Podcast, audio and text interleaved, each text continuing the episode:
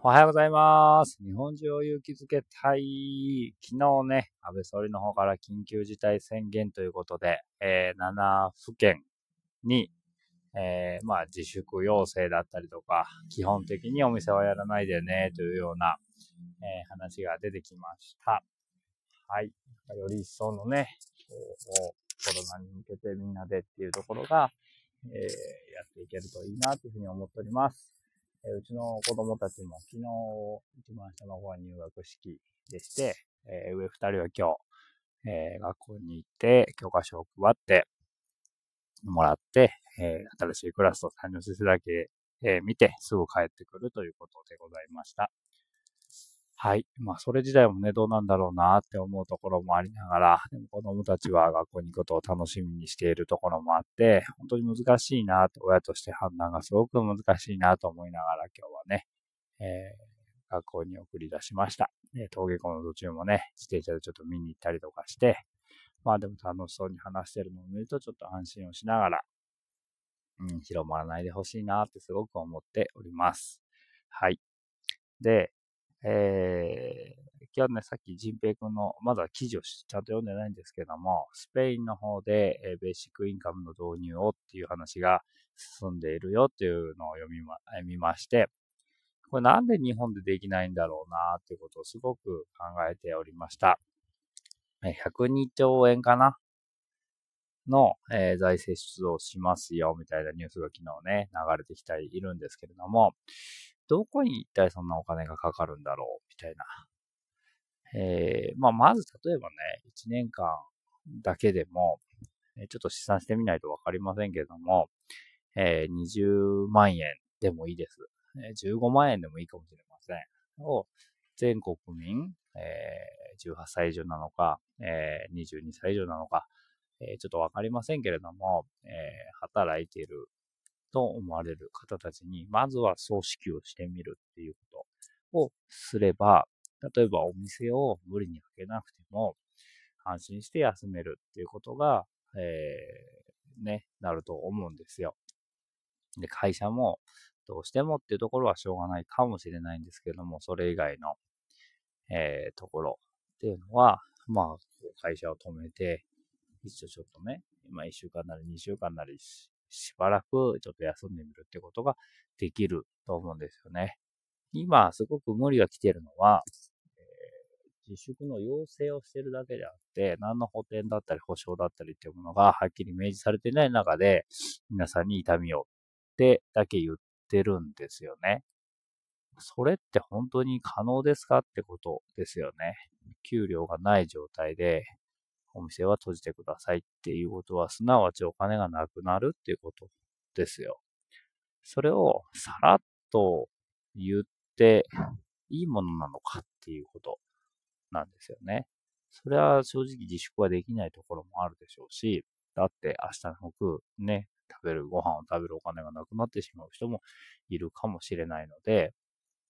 本当にそればっかりはもう何とも言えないんですけれども、だったら1年間でもベーシックインカムを導入して、その、今までみんなが払ってきた税金を、今度は国民のためにお返ししますよっていうことをして当然なんじゃないかなってすごく思うんですよね。あなんかこう、所得の低いところだけにとかいうふうに今言っていますけれども、で、まあそれを配った後に実際にま収入があったところ、例えば公務員の人たちは、給料は別にね、確保されているんであれば、その分は、えー、こう、源泉徴収なり確定申告っていうところで、マイナスをしていけばいいだけの話であって、なんか、ね、昨日、この、なんだったかな、ホストの人たちが東京から、えー、名古屋に、えー、50人ぐらい退去して、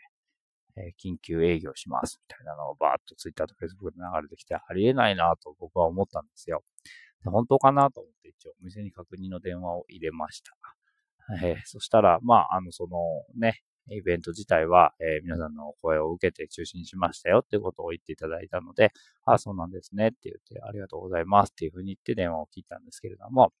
そしたら公式のね、アカウントの方からこのイベントがやっぱり中止になりましたってことがアナウンスされていたので、そうかそうかと思って、でも、そういうことがやっぱり起こるんですよね。だってホストの人たちにも生活があるわけじゃないですか。ダウンタウンの松本さんが水商売の人に、えー、税金を投入されるのはおかしいっていうふうに言っていたんですけれども、いや、じゃあでも水商売の人は飢え死にしてもいいんですかってことになってくるんですよ。うん。まあ、もともとその人たちがきちんと税金を納めていたかどうかっていうところは、これからちゃんとしなくてはいけないし、えー、ね、とは思うんですけれども、なんかこう、そういう人たちにもきちんと税金を納めるシステムっていうのを作っていくべきなんですけれども、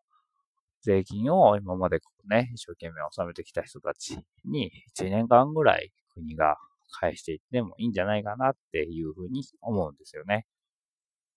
で、そこからまた、あみんなの生活を安定させて、コロナを収束させて、ね、1年間あれば、もしかしたら、えー、なんていうんですかね、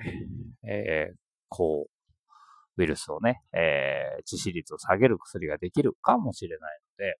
多分日本の医療なら1年あれば、なんか作ってしまうんじゃないかっていう気がするんですよね。なので、そこからみんなでまたね、日本全体で盛り盛り返していこうってことができるといいなっていうふうに思っております。で、どのラインまでこう仕事を止めて、どのラインは仕事をやってっていうところがすごく判断が難しいんですけれども、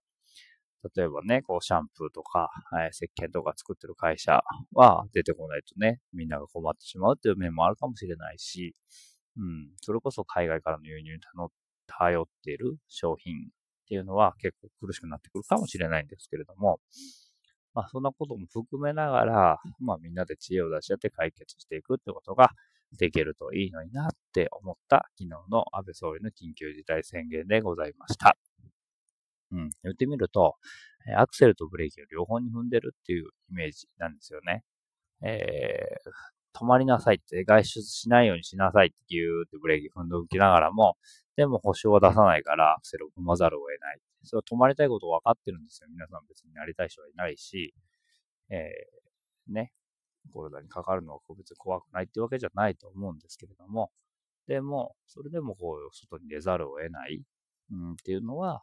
やっぱり生きていくためにお金が必要っていうところだと思うので、そこを解決できるのがそのベーシックインカムじゃないかなっていうふうに今僕は思っております。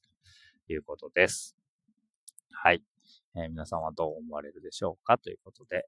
えー、ぜひそんな風にね、国民全員に配ることができたら、もっともっとこう、早く、そして平和に、えー、収束していけるんじゃないかなと思っております。ということで、はい。まあ、すっごい荒々な、僕の今ざっくりとした感じにはなってはいるんですけれども、あながち間違ってはないんじゃないかなと思いますので、また聞かれた方、感想なりコメントなりいただけると嬉しいなと思っております。ということで、えー、see you next time. バイバイ。